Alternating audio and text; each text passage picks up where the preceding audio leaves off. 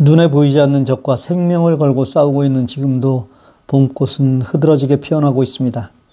예전 같으면 들로 산으로 꽃 구경을 하러 다니셨을 텐데 하고 아쉬워하실 것이 아니라 산책이 부담되시면 스마트폰을 펼쳐 예전에 찍었던 꽃 구경이라도 하시죠. 저도 자료를 찾으려고 구글 포토에 들어갔다가 오래전에 찍었던 꽃 구경을 한참 하고 나왔더니 조금은 편해졌습니다.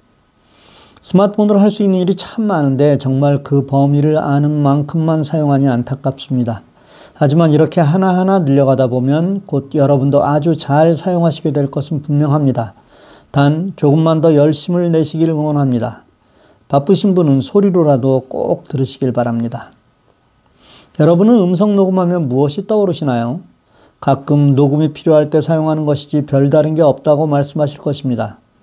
따라서 그 중요성을 모르시겠지만 특별히 목사님이나 교사처럼 남들을 가르치는 사람들에게 이 녹음 앱은 정말 유용한 것이 될 수 있습니다. 스마트폰 앱에는 수많은 녹음 앱이 있습니다.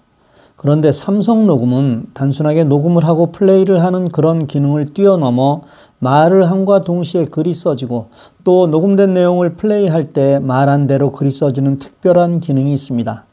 이런 기능을 STT, Speech to Text라고 합니다. 이것은 자판에서 마이크를 누르고 말을 하면 내 말이 글자가 되는 것을 이미 많이 사용하고 있기에 잘 아실 것입니다. 그런데 삼성 녹음의 이 기능은 조금 특별한 용도가 있습니다. 원고 없이 말을 할 때가 있습니다. 이때 녹음을 하면서 내가 말하는 것이 원고가 되거나 혹은 녹음한 파일을 플레이하면 원고가 된다는 의미입니다. 만일 어디서 원고 없이 연설을 했습니다. 그런데 이 연설이 녹음이 되었다면 쉽게 연설문을 만들 수 있습니다. 물론 발음에 따라 오류가 날 수 있지만 이것은 분명 대단한 일입니다. 삼성 녹음 앱의 상단 메뉴에 일반, 인터뷰, 텍스트 변환이라는 메뉴가 있습니다. 이 중 텍스트 변환을 선택하고 녹음 버튼을 누르면 내 말과 글이 동시에 저장됩니다. 이렇게 저장된 파일을 플레이시키고 정지를 누른 후 문장 부분을 꾹 누르면 모두 선택이 나옵니다. 모두 선택 후 복사해서 다른 곳에서 붙여넣기를 한 후 수정하면 됩니다. 단순히 녹음만 된 파일에서 원고를 만들려면 해당 파일을 플레이합니다. 우측 상단의 빨래판을 누르고 음성을 텍스트 변환이라는 메뉴를 선택합니다. 아랫부분에 변환, 컨버트를 누르면 됩니다. 아직 말이 빠른 경우 속도를 따라오지 못해 단어가 빠지는 수도 있는데 가끔씩 퍼즈해서 사용하시면 됩니다. 녹음 앱을 실제 사용하고 계시나요?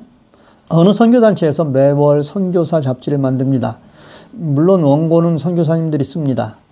이 원고를 모아 오랫동안 페이퍼 잡지를 만들다가 2년 전부터는 온라인 잡지로 바꾸었습니다.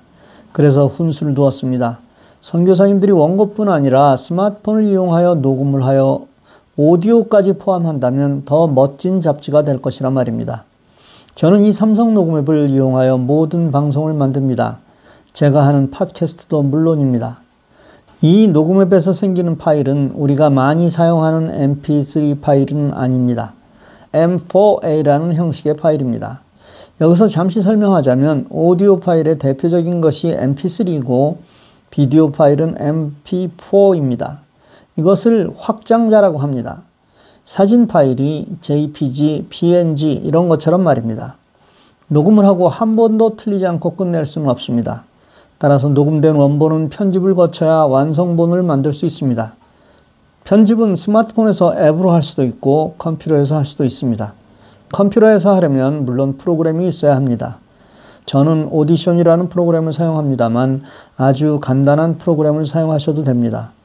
오다3 같은 것이 대표적인 프로그램입니다. AUDACITY입니다. 스마트폰에 녹음된 파일을 어떻게 컴퓨터로 옮기나요? 만일 카카오톡을 컴퓨터에 설치한 사람은 아주 쉽습니다. 녹음 파일을 공유해서 카톡에 나에게 보내놓고 컴퓨터용 카톡에서 이것을 읽어 다운로드 받으면 됩니다. PC용 카카오톡이 설치되지 않은 분은 이메일로 본인에게 보내고 컴퓨터에서 이메일을 다운로드하면 됩니다. 여러분이 이 정도가 이해가 되신다면 초보는 확실하게 벗어나신 것입니다. 음성 녹음 잘 이용하십시오. 오늘 이 이야기가 어려우신 분도 있었을 것입니다.